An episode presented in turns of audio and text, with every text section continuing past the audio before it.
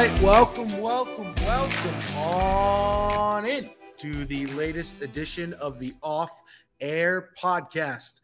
I believe this is episode lucky number seven. So hopefully, Steve and I can provide that level of quality content for all of you out there.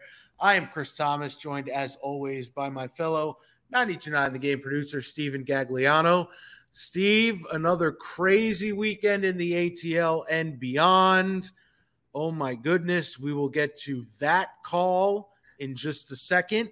But I believe we have some housekeeping to start off with. You discovered a nice little nugget over the weekend based on something that we may or may not have alluded to in a previous episode. Yes, we are way ahead of the conversation. And last week we talked about, assuming we're talking about the same thing here, the NFL in London. Is that where we're going? Oh, yeah. Okay. I wanted to make sure there wasn't something I was entirely forgetting. So last week we kind of debated, and, it was our first kind of disagreement here on the off air podcast as far as an NFL team in London. And is that something that is realistic? Is that something the NFL is ultimately pushing for? And over the weekend, Roger Goodell literally said, quote, there's no question that London could support not just one NFL franchise, I think two franchises. So that would kick me right where the sun don't shine as far as my opinion on the matter, thinking that it won't work. So I don't know. What do you make of Roger Goodell coming out and saying that? Well, I think he may or may not have been listening to the off-air podcast and realized. I'm going to go with that he was. yeah. So not and not only did he say you know, the one franchise, he even doubled down on what we were saying, which was you could get a franchise from the NFL to move and then get an upstart franchise over there. So that's even on the table. So he, so clearly, Steve, we are soothsayers, we are fortune tellers, we are fortune fated. And uh, this is exactly why you need to come here for all your media nuggets that's right. And everything else that we bring to the proceedings. So that's pretty cool. Stick uh, around. We'll give you the lottery numbers later on. Yeah, exactly. Uh, if there's any further developments on this, this will be a story Steve and I will now be very heavily vested in based on what has transpired so far. But more pressing matters to attend to right now as the screw job of all screw jobs has once again invaded the Atlanta airwaves. We are the focal point of sports media right now and will be for the rest of the day. After Grady Jarrett took down Tom Brady on a perfectly legal textbook form sack of the quarterback and got called for roughing the passer, and Jerome Boger and his officiating crew cost the Falcons a chance to win a football game against Tom Brady, give him his first loss against the Falcons, and move into a tie for first place. Media nuggets abound, Steve. Wow. I mean, that's the perfect setup telling you that while this was a week five matchup, you know, you can look at that and say, ah, whatever. It's one game early on in the season. Who cares? There was a lot at stake for the Falcons in that game, in oh, yeah. that moment when Grady Jarrett took down Tom Brady for what should have been a chance to give the Falcons the ball back with all of the momentum, with a chance to really make a statement to the entire league that says, We're here. You didn't give us any credit early on in the season. We heard Arthur Smith, you know, go on his rant that we played as part of the Hall of Fame audio, you know, early on in our run here, saying you wrote us off, you know, keep doing it, all that. And that was a chance for them to, to beat Tom Brady and the Buccaneers in Tampa, take over first place in the division and say, you guys were all wrong. And now there's there's the story out there, and the Falcons are a sympathetic figure right now saying, coulda, woulda, shoulda. But I think they go down and win that game if they get the ball back, and they absolutely should have. And that's the conversation that, that's hot and heavy around the office here this morning. Yeah, I'm interested. I'm going to go back later on tonight after I get home and listen to the first couple minutes of each show of the day just to see how everybody handled it. You uh, were producing the Steakhouse on Monday morning. What was their approach? What did you guys decide as you were coming up with your plan of attack for a show on Monday? with a story as big as this, what did you guys decide would be the tone that was needed for this story? So they they went at it with with the mindset of you can't get yourself into a 21 nothing hole. I think that does need to be stressed. And, and that's something that I wrote about post game on 929thegame.com. I'll hit my own media bell there with That's my it, baby. That's what we want. Pull up like Jordan. Call your own shot, baby. Love it. Let's go. So, so we started there, and then it, it became, you know, we transition into the conversation about the the Grady Jarrett play because that's what it all came down to. The Falcons had this great comeback, and it came down to this play that is now everywhere. You turn on any sports radio show, station, TV show, that's what they're talking about today.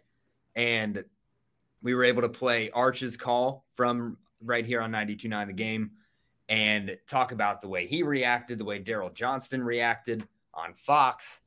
And it just set up the fact that this literally was one of the worst calls that you can remember. Ever. I mean, Ever. when you think back to some, we played three strikes at the end of the show. Everyone had their examples. One that I don't think anyone brought up, but the call for the the Saints in the NFC Championship game. Yep. Those kind of Robey-Coleman on Yep. uh, who's the receiver? Oh, it wasn't. uh I forget who the, was. Yeah. It, was it Callaway? It might have been Marcus Might have been. Callaway. I forget who it was, but anyway, Yeah, like it's it's on that level as far as calls that you just watch and you literally can't believe whether they throw the flag or they don't. Like in the Saints situation, the Dez Bryant play. right? Dez caught it. All these kind of things. This is something that Falcons fans, that you know, really the NFL community as a whole is going to remember and look back at for years to come. So that's kind of the angle that that we you know attacked it with. And I know Dukes and Bell and Mike especially is very active on Twitter during these games. So I know he has a lot to say coming up uh, on your show. And when you're listening to this, you you can hear it on demand. Yeah, it's going to be a crazy day today for sure because the the passion and the outrage in this instance, we all know as sports fans we can get a little wacky sometimes when the passion kicks in and you see something through falcon colored glasses, but Steve in this instance, no sir. That was an outrageous, egregious call that needs to be scrutinized to the nth degree because as we, as I was setting up this conversation, I laid out all of the things that it affected. It affected the game. It affected the ability for the Falcons to come back. They had no time left on the clock, and then it affected the entire state of the of the division. I mean, you see Matt Rhule gets canned today. The Panthers are a mess. The Saints squeak out a, a, sh- a shootout with Geno Smith and the Seahawks, and then you have the Bucs, who are the Bucs, but they're clearly not the same Bucs of old. And they were to be had at the end of that game yesterday, and you literally get the chance taken away from you by an official. It's no automatic that they would have done it, but all the momentum was on their side. Mariota was having his best plays of the game late in that game. You had confidence in the offense after they get the two point conversion. And then if they win, they're in first freaking place, even if it's just for a week. If you told me to bet a significant amount of money that mattered to me, which isn't much, but it, it I would have said 100% no way would they ever be in first place for a single day, even in week one. If all the other teams lost, I don't think they still would have been in first place. I, I don't think they would have been 1 and 0 and everyone else 0 and 1. So that's how important that single call is. It affected the state of not only just that game, but the entire division. And who knows? The Falcons have the 49ers next. That's not a gimme game. Now you're 2 and 4 and it, it looks it looks completely different if if that call is not made. Completely different. Yeah. The one thing I'll say, and, and, you know, as as kind of the the podcast that we are being off air and and we're kind of taking a look behind the scenes as far as sports talk radio and sports media goes, Right. there's one thing about that call that is a good thing. And that for a sports radio station is that people are fired up. Oh, now, yeah. would people have been fired up about a win? Yes. But Yeah. when there is something that happens that's this polarizing and this just monumental from a media standpoint, and, and it's literally everywhere, like I mentioned earlier, people want to listen, they want to call, they want to interact. That's the biggest thing. Sometimes after a win, people are happy to kind of lay back and say, oh, my team won. I want to hear what nice things everyone says about us. When this kind of call affects the outcome of a game, like I said, everyone's fired up. They want to interact, which is what we love about sports talk radio. And that's what today has been already and is going to continue to be. Even throughout the week, people are going to be, you know, talking about this. You guys will have Arthur Smith on. You know, you guys will have callers. We'll have callers. Everybody's going to have callers, tweeters, all this stuff just flooding the airwaves and social media all week long. Yeah, it was a fascinating night to be on Twitter last night. I know uh, for my small collective of followers, I even got a tweet that I had my first viral tweet ever. There we go. To the end of this game. Yeah.